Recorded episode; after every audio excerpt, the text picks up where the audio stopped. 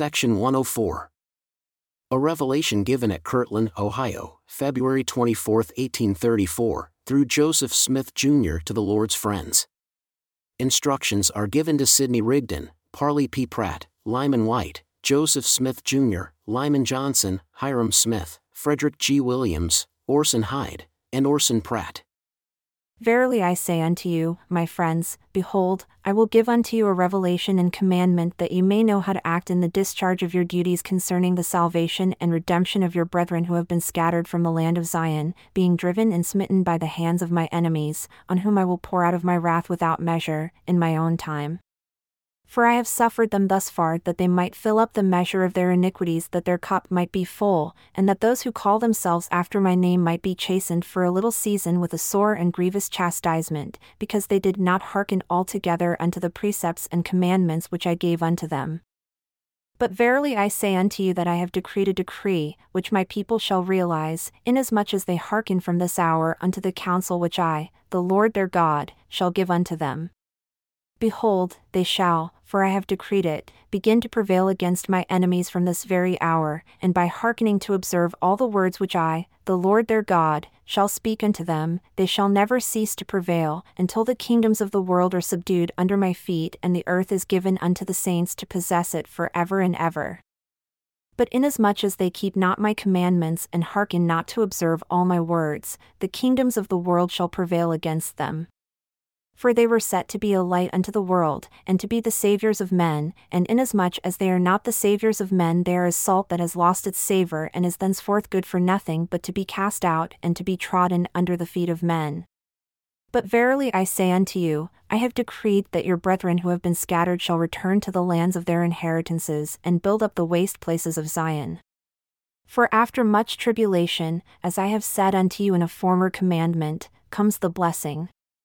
Behold, this is the blessing which I promised after your tribulations, and the tribulations of your brethren, your redemption, and the redemption of your brethren, even their restoration to the land of Zion, to be established, no more to be thrown down. Nevertheless, if they shall pollute their inheritances, they shall be thrown down, for I will not spare them if they shall pollute their inheritances. Behold, I say unto you that the redemption of Zion must needs come by power, therefore I will raise up unto my people a man who shall lead them like as Moses led the children of Israel, for you are the children of Israel and of the seed of Abraham, and you must needs be led out of bondage by power and with a stretched out arm. And as your fathers were led at the first, even so shall the redemption of Zion be. Therefore, let not your hearts faint, for I say not unto you as I said unto your fathers, My angel shall go up before you, but not my presence. But I say unto you, My angel shall go up before you, and also my presence, and in time you shall possess the goodly land. Verily, verily I say unto you that my servant Joseph is the man to whom I liken the servant, to whom the Lord of the vineyard spoke in the parable which I have given unto you. Therefore, let my servant Joseph say unto the strength of my house, My young men and the middle aged, gather together unto the land of Zion, upon the lands which I have bought with moneys that have been consecrated unto me. And let all the churches send up wise men with their moneys, and purchase lands even as I have commanded them, and inasmuch as my enemies come against you, to drive you from my goodly land which I have consecrated to be the land of Zion, even from your own lands, after these testimonies which you have brought before me against them, you shall curse them. And whomsoever you curse, I will curse, and you shall avenge me of my enemies, and my presence shall be with you, even in avenging me of my enemies unto the third and fourth generation of them that hate me. Let no man be afraid to lay down his life for my sake, for whoever lays down his life for my sake shall find it again, and whoever is not willing to lay down his life for my sake is not my disciple. It is my will that my servant Sidney should lift up his voice in the congregations in the eastern countries, in preparing the churches to keep the commandments which I have given unto them concerning the restoration and redemption of Zion. It is my will that my servant Parley and my servant Lyman Wight should not return to the land of their brethren until they have obtained companies to go up unto the land of Zion, by tens, or by twenties, or by fifties, or by a hundred, until they have obtained unto the number of five hundred of the strength of my house. Behold, this is my will, ask and you shall receive.